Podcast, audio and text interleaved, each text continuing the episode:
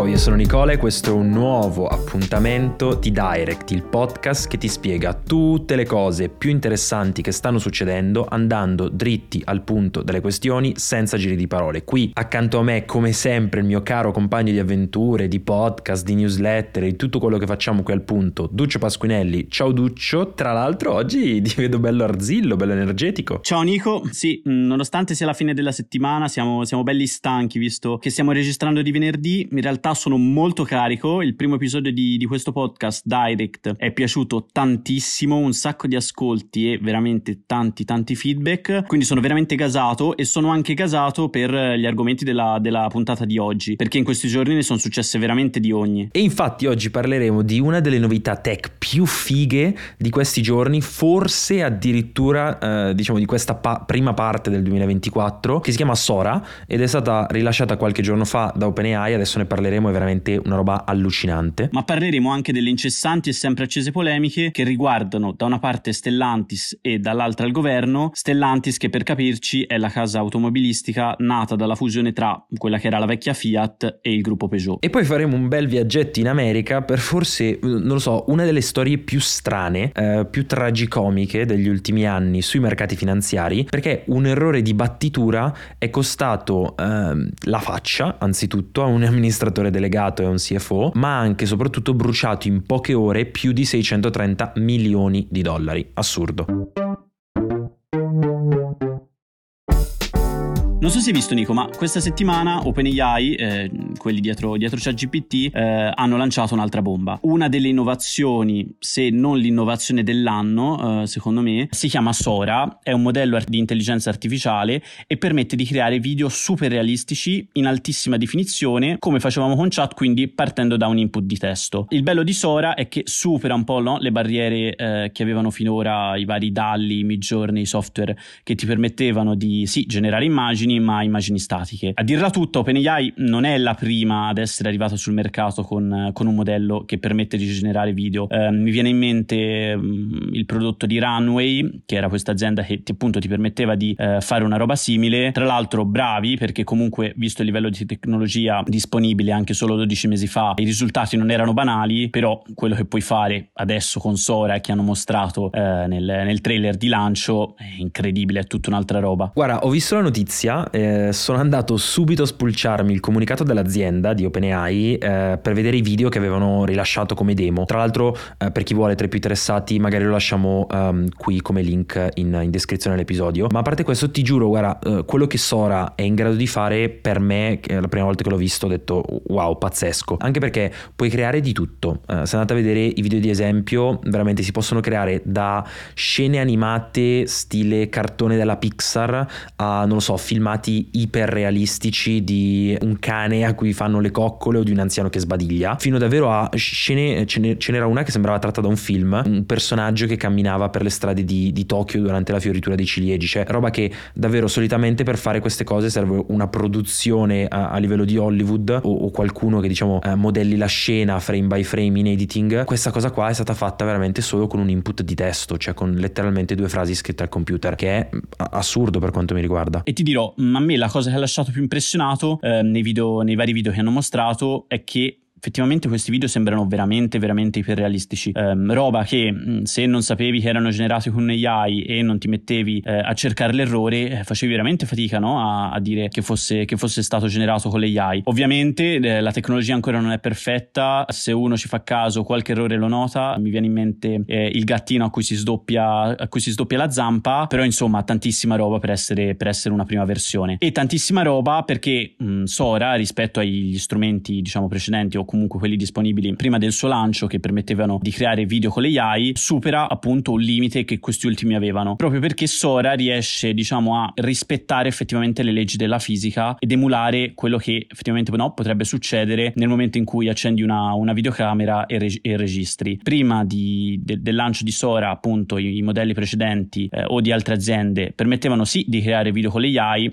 però poi andavi a vederli e i movimenti erano un po' macchinosi, c'erano delle piccolezze, dei vari bug bug, eccetera, in generale si capiva eh, che il video era, generato, era stato generato con AI, eh, diciamo non serviva essere Einstein. E questo proprio perché eh, questi tool precedenti non seguivano le nostre leggi fisiche, cosa che invece appunto Sora ora fa. Eh, lo sai, a me queste cose fanno impazzire, io sono un patito di tecnologia, quindi vedere anche solo i miglioramenti che um, OpenAI, ma in generale tutta la scena tecnologica di, delle aziende che si occupano di intelligenza artificiale, negli ultimi 12 mesi per me è fuori di testa. Faccio però una considerazione, ho, ho letto su Twitter una, una, provocazione che mi ha abbastanza fatto riflettere che, che ti, ti, ti, lancio, dimmi, dimmi cosa ne pensi, che parlava dei rischi di abuso per un modello di, di questo tipo. Cosa, intende per, cosa intendeva in quel caso l'utente su Twitter per rischi di abuso? Eh, il fatto che questi tool, questi modelli, questi strumenti possano essere utilizzati per generare video di qualsiasi tipo, come il, l'anziano che sbadiglia, ma possano quindi anche essere utilizzati per generare video di violenza o addirittura di carattere eh, sessuale o pornografico, che ovviamente, mh, serve neanche dirlo, è un enorme problema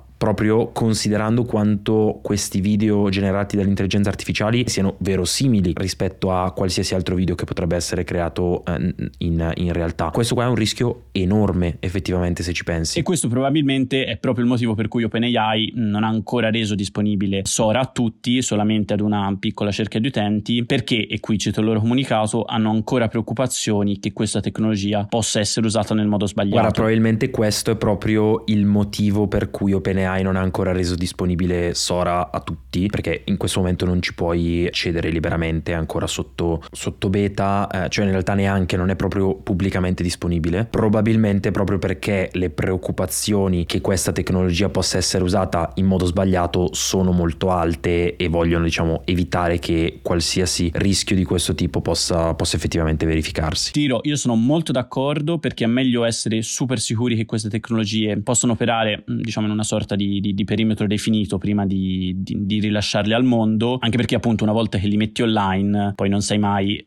come, cosa può succedere, come possono essere usati. In generale penso che sia molto difficile far sì che poi questi vari tool non vengano usati per, per scopi illegittimi o eh, diciamo contrari al, ai, alla, alle policy, ai termini di servizio del, del software, però sono contento che ci provino almeno prima.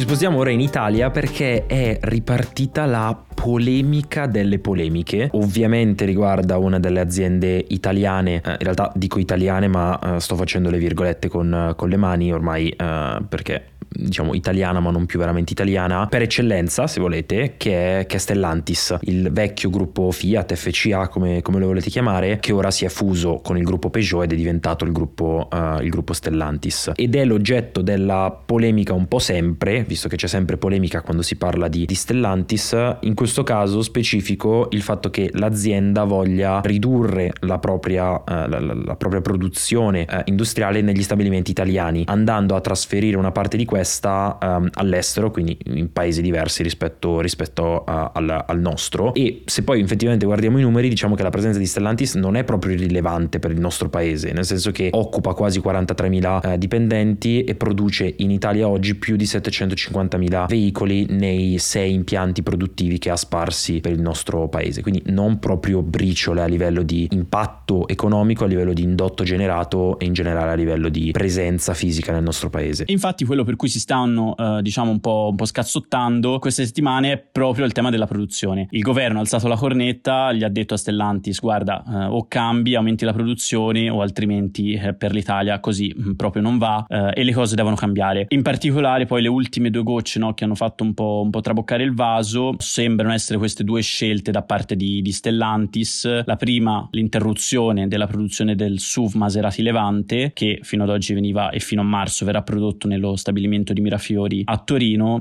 e la seconda riguarda i potenziali tagli per quanto riguarda lo stabilimento di Pomigliano uh, in, in, Campania. Chiaramente entrambe scelte che non ci vuole un genio uh, manderanno a casa eh, e man- metteranno in cassa integrazione un sacco di dipendenti e questo chiaramente preoccupa in non poco il governo. Ma tra l'altro quello che fa incavolare parecchio il governo è che pensa di aver già aiutato e, e non poco Stellantis che diciamo dal loro punto di vista ha fatto tutto fuorché venire incontro a quello che chiede l'Italia, ovvero semplicemente, fra virgolette, investire nel paese, aumentare la produzione, salvaguardare i posti di lavoro. Non è che gliel'abbiano proprio semplicemente mandata a dire, perché Urso, eh, Adolfo Urso, il ministro eh, delle imprese del Made in Italy, ha lanciato una minaccia nemmeno troppo velata, dicendo che, eh, e parafraso, Stellantis o investe in Italia, oppure tutte le risorse del piano incentivi per l'automotive, che non solo per Stellantis ma in, in toto sono pari a 6 miliardi, saranno destinate a nuovi impianti produttivi, che vuol dire che Stellantis gli può fare ciao ciao con la manina a, um, a tutti questi soldi, almeno una parte di questi soldi di cui avrebbe potuto beneficiare. Quindi non è che gliel'hanno proprio mandato andata a dire, eh, le diciamo, dichiarazioni sono state nette, sono state forti e la presa di posizione non è proprio indifferente. Che poi ti dirò, a me eh, la cosa che fa sorridere è che se la mandano a dire da una parte e dall'altra, viene da dire anche forse giustamente, visto che comunque l'Italia mh, mm, sta cercando no, di puntare eh, sul rilancio dell'automotive eh, nel, nel, paese, però poi quando si viene ai fatti Stellantis non sembra molto incline ad ascoltarli. E poi no, arrivano da lì tutte un po' le indiscrezioni, le discussioni da parte eh, del governo di forzare un suo posto forse eh, si dice al tavolo nel, nel, CDA, potenzialmente investendo questi 4 miliardi per comprarsi un pezzo dell'azienda e magari poter partecipare al board, alle decisioni strategiche del, del, dell'azienda di Stellantis. Con tutto che lo Stato francese una, una quota in Stellantis e dei voti ce li ha, quindi eh, diciamo viene da lì un po' l'idea del governo di eh, acquistare, acquisire una partecipazione eh, nel capitale di Stellantis. Ma poi guarda, quando si parla di Stellantis c'è sempre molta divisione di di, pensiero, perché da una parte hai chi dice che non ha mai fatto granché per l'Italia se non prendersi diciamo qualche incentivo e, e portare a casa soldi senza, senza avere grandi, grandi, impatti, c'è chi dall'altra dice che ovviamente è un'azienda fondamentale per l'Italia, per il tessuto produttivo, per l'indotto che genera, che, che di per sé è, è vero. Secondo me pensare a modi per incentivare l'azienda a rimanere non è sbagliato, mm, anzi, visto che comunque è un'azienda storica, è un'azienda molto importante per, per il nostro paese. Certo, diciamo,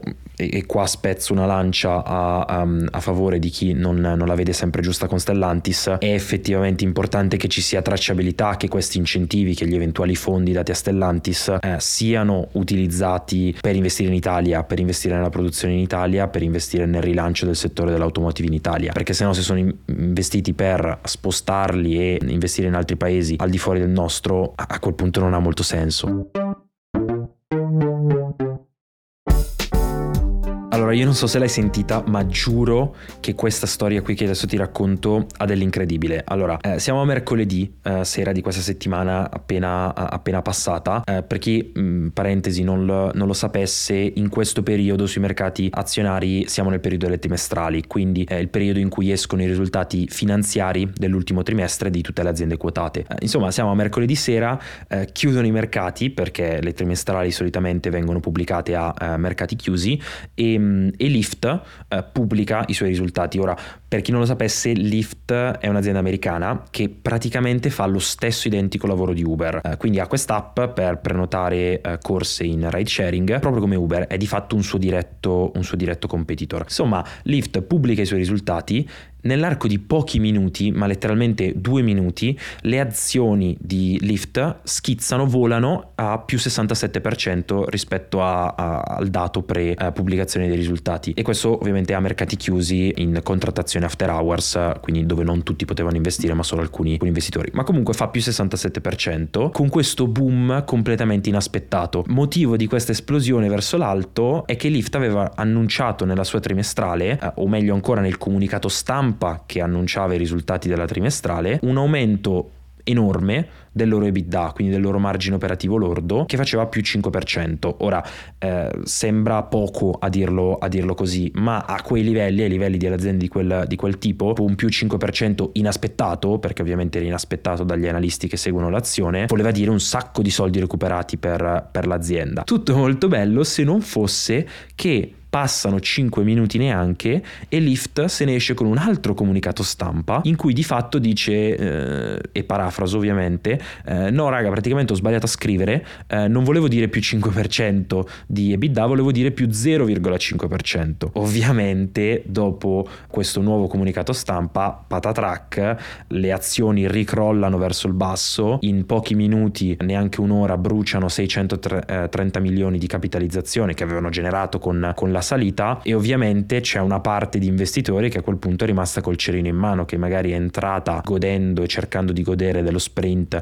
dopo la pubblicazione dei risultati e che se vuoi è rimasta un po' scottata con una bella, con una bella perdita. Sì, a me sta storia fa veramente tanto ridere, eh, sembra, sembra, quasi una barzelletta mh, mm, se non fosse che stiamo parlando di un'azienda eh, da, da, 4 miliardi di dollari, quindi diciamo non gli, ultimi, non gli ultimi scappati di casa, e il fatto che appunto anche a questo livello e anche su comunicazioni più che altro così importanti possono avvenire errori eh, così grossolani, dai, fa, da una parte fa molto ridere, dall'altra in effetti fa, fa un po' preoccupare. Che poi il giorno dopo il CEO di, di Lyft è andato su CNBC, Bloomberg, sui vari programmi finanziari televisivi in, in America a dire praticamente mea culpa, alzo le mani, ho sbagliato, però cosa ci vuoi fare? Può succedere, no? Per certi versi che cosa gli vuoi dire? Può succedere, sì, non è mai successo ma può succedere. Per altri, cavolo, una cosa del genere, cioè avrà delle conseguenze, dico io, no? Guarda, non lo so se ci saranno meno conseguenze, probabile, qualche testa salterà, eh, visto che in questo comunicato qualcuno l'ha scritto, eh, l'errore è stato fatto e qualcuno l'ha anche fatto uscire. Però, a parte questo, viene da dire, per fortuna che è successo tutto a mercati chiusi, quindi solo con le contrattazioni in after hours, altrimenti beh, i danni sarebbero stati molto molto più gravi e a quel punto forse eh, gli investitori, anche quelli meno professionali, sarebbero stati coinvolti no? da, da, questo, da questo casino, quindi della serie è andata male ma poteva andare molto peggio.